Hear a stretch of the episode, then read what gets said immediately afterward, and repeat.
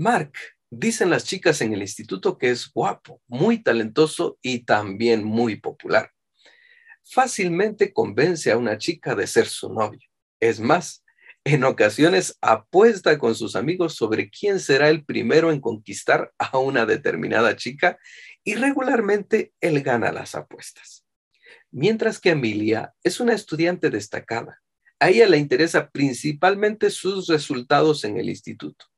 Se lleva muy bien con su grupo de amigas y es muy correcta en su forma de actuar, pero para su mala suerte, entre comillas, y sin ella saberlo, su nombre ha salido en la tómbola de las apuestas de Mark.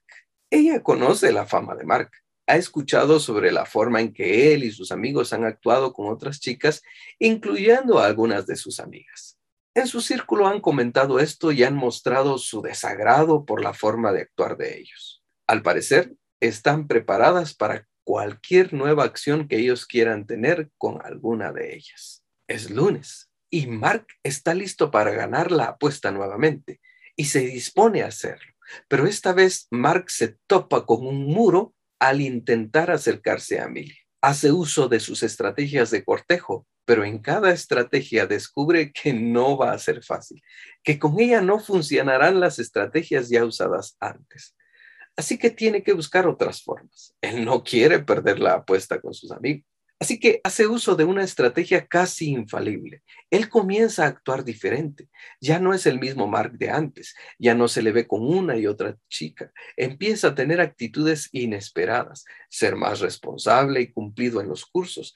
Cambia su forma de vestir, su forma de hablar ya no es la misma. Hasta su mirada ha cambiado. Es martes y Amelia se pregunta, ¿será que en verdad ya cambió? ¿Por qué cambió? ¿Cambiaría por mí? En medio de esas interrogantes, de pronto, a la hora de salida, ella ve cómo los amigos de Mark lo hacen a un lado de su grupo. Se burlan de él y lo humillan frente a todos.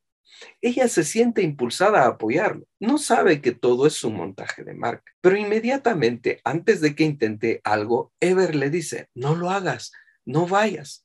Ella le dice, ¿por qué? ¿No viste cómo lo trataron? Como tu mejor amigo te lo digo, él ya intentó acercarse a ti y sabes cómo es.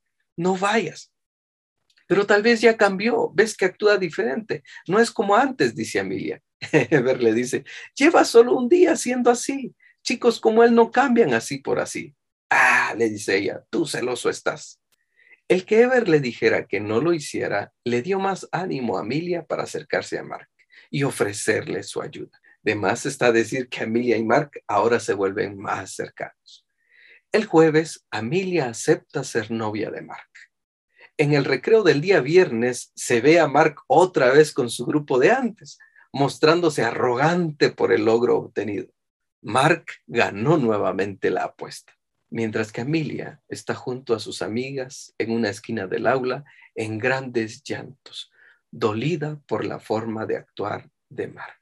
Hoy Amelia fue otra víctima del amor del inciso A, el amor adolescente, el amor abusador, el amor que no es amor. De este amor no son solo víctimas las chicas, también lo son los chicos.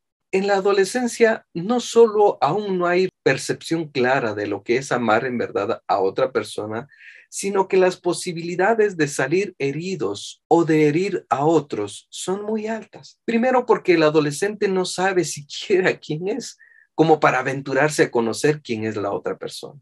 Segundo, aún está tratando de soltar al niño o niña y sus hábitos como para inquietarse en cubrir las necesidades de afecto de otra persona. En una ocasión una madre le decía a su hija, luego de que tuviera una ruptura como la de Mark y Amelia, Ah, no te preocupes, hija, ya se te va a pasar. Así es la adolescencia.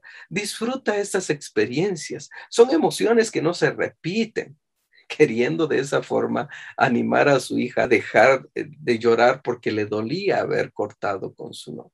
Para algunos es así, solo son experiencias que se pasan. ¿Jugaron conmigo? Yo juego con los demás. ¿Me hirieron? Yo también hiero.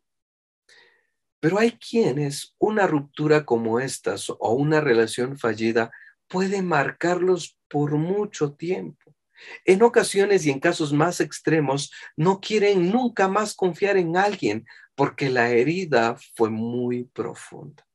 Pero no obstante, hay chicos que creen que por hacerse novios o novias están siendo mejores que los demás. ¿Y qué mejor si no solo un noviazgo? Muchos noviazgos, muchos agarres o muchos trinques, se decía en el instituto. Pues, pues para ser más populares y, entre comillas, adquirir experiencia. En cambio, otros no lo ven así. Se ilusionan desmedidamente y construyen castillos en el aire Creen que es cierto cuando alguien le toma de la mano, se acerca a su oído y le dice, estaremos juntos para siempre, siempre te amaré, tú eres el único o la única. Pero cuando esos castillos en el aire se derrumban, sufren un gran dolor.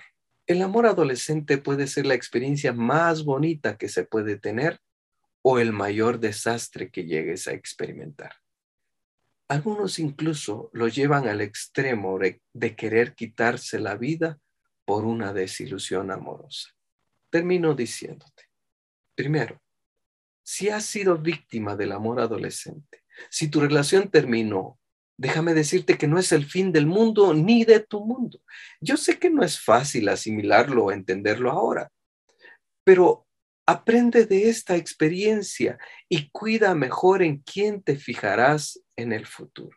Segundo, si eres alguien que no le importa herir a los demás en el tema del amor, de seguro a ti te han herido mucho y es una forma de tomar venganza del dolor que sientes.